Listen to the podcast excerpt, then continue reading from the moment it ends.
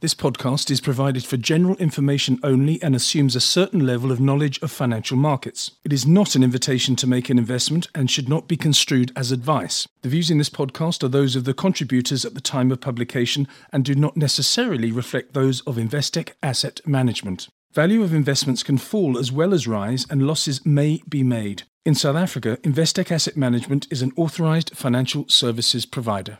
Last night in the United States of America, the US Federal Reserve's Federal Open Market Committee cut interest rates by 25 basis points. This was a widely anticipated move, but there are a few interesting sideshows as well. With me to discuss them is head of multi asset income at Investec Asset Management in London, and that's John Stopford. What I found strange is that Jerome Powell, the chair, said economic conditions were favourable, and yet he went ahead and cut rates. Did you find it slightly peculiar?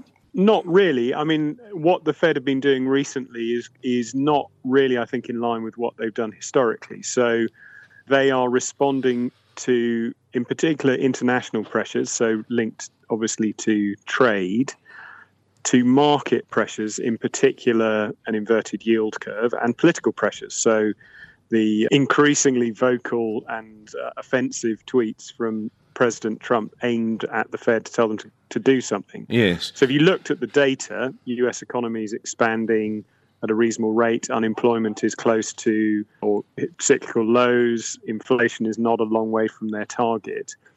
Um, and I think Powell sort of expressed what they're doing. It's an insurance cut. There are worrying signs out there, particularly linked to trade, but they can't really influence that. The yield curve is suggesting a level of anxiety inflation isn't really a problem. Growth is holding up, but you know could slow possibly in the future. They're just keeping an open mind and watching the data. But so I don't, I don't think it was surprising. The market it was well flagged. I think where the tension is is clearly the bond market and the president think they should be doing a lot more. That the risks are bigger to the downside, and the Fed remain quite relaxed. And and and also, if you look at the Fed uh, outcome, you know, some members voted against a rate cut. One member voted um, for more rate cuts. Some members said they think rates should go up before the end of the year. Others said they should go down further. Others said they should do nothing. It is very confused, very um, cautious, very tentative, very focused on you know watching what happens if there's confusion on the FOMC, that means that there must be confusion in the market as well. What is the market telling? And uh, when I, I watched the market last night, I watched the Dow Jones, I think it fell about 1% at one stage and then managed to, as is its habit, rally back and show a slight gain. What about the capital market? What about the bond market? What about the yield curve? What happened there? So I think the yield curve is saying you need to do more. So having seen a bounce in yields in the last few weeks, and a sort of steepening of the curve, you've seen that unwind somewhat and, and yields rally. And that, that's a sign that bond markets think that interest rates need to go down further. And, you know, the cut was um, too tentative. So I, I think that for the bond market, the bond market isn't going to believe that this is enough until um, either it's um, proved right or um, we start to get you know clear evidence that actually the slowdown in manufacturing and trade globally isn't causing the U.S. economy to roll over, that consumers are holding up and and growth is holding up, and ultimately, actually, you get something of a bounce in in those more cyclical parts of of the economy lots of conspiracy theorists surrounding Donald Trump.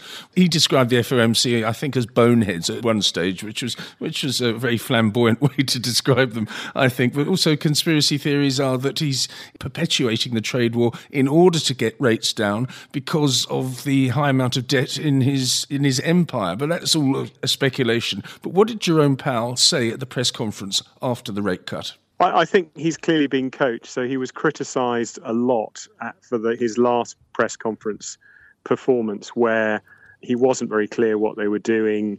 You know, he talked about mid-cycle adjustments, uh, and people are worried that this is late cycle, and so on. I think, given he's got a split committee, you know, he was probably more composed in terms of his answers, and essentially, I think he's left the message that the Fed are data dependent. So, you know, they will do more if necessary, that there's no need to panic, um, that they've done enough for now. And yeah, I mean, I, I, he's clearly under a lot of pressure. I think Bonehead was probably one of the more polite terms that Trump has used yes. uh, recently about about the Fed. So he, they are in a bit of a bind. It, it is it isn't easy because clearly there is a risk that this all uh, escalates into something worse. Whether Trump's got a strategy, I mean, clearly, you know, he's trying to do a number of things. He wants to get re-elected. Pressuring the Chinese plays well to his base, but not if it ultimately causes a recession. And I think he may have misjudged his ability to um, jawbone the Fed into doing more. And so maybe that tees up the possibility that actually he needs to do a bit of a deal, maybe a cosmetic deal with the Chinese, and maybe the Chinese do too. Chinese data is somewhat soft. So, you know, the meeting's coming up. I don't think anybody expects a complete resolution, but maybe there's enough to keep markets happy uh, and to sort of um, move to more of a, a, ceasefire for a while on trade rather than um, you know continued escalation. Do you think the Fed's lost a bit of credibility because it was at the end of last year when they were uh, forecasting two to three interest rate hikes in 2019, and then there was a lot of political bluster, and suddenly we've got a cut now. We've had two cuts, I think. Do you think that with the split decision as well, that they're losing the plot a little bit? Well, I think monetary policy management these days is incredibly impossible you know you don't have much in your armory. You've got you know um, exceptional um, uh, measures that you can employ, but you want to be careful about how you employ them. You know, they at least the Fed got rates off zero, got them up a bit, and now have room to cut. I don't think they've handled things particularly well, and unfortunately, the problem for Powell is you know he doesn't have, I think, a, an internal philosophy, so he tends to get pushed around by who's shouting loudest either in the committee or, or outside. And he's obviously also very focused on financial conditions. So one of the issues is, you know, the market is to some extent leading the Fed, and that that's uh, problematic. But it, you know, it's a very hard job to do. You've got it's not clear how much policy works. It's not clear how much policy room they've got. He is a chairman of a committee. The committee have different views. But you look at the US, I think at least they've half managed things well through this cycle, whereas the ECB are cutting again and they never got rates off big negative numbers. Japan is in the same boat, etc. I mean, everywhere you look, monetary policy is running out of road. Inflation targeting looks dead as a, a policy prescription, uh, and so on. And what, what follows that is is is probably the, the interesting question. Although, you know, I think we're you probably need a crisis to find out as head of multi-asset income at Investec Asset Management in London. Uh, was there anything there last night that made you sit down with your team this morning and say, "Wait a second, we've got to change our attitude, we've got to change our strategy, we've got to change our asset allocation"?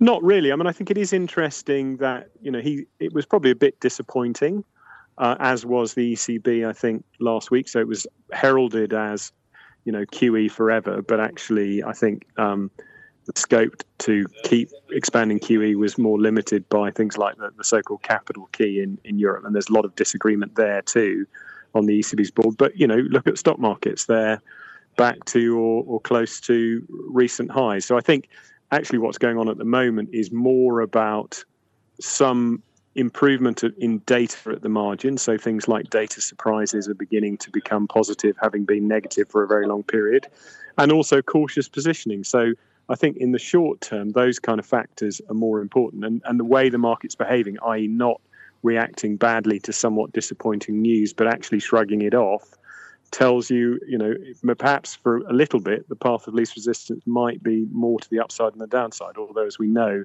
these things can change pretty quickly. Yes, indeed. John, thanks so much for your analysis. That's John Stopford, Head of Multi Asset Income and Investec Asset Management in London.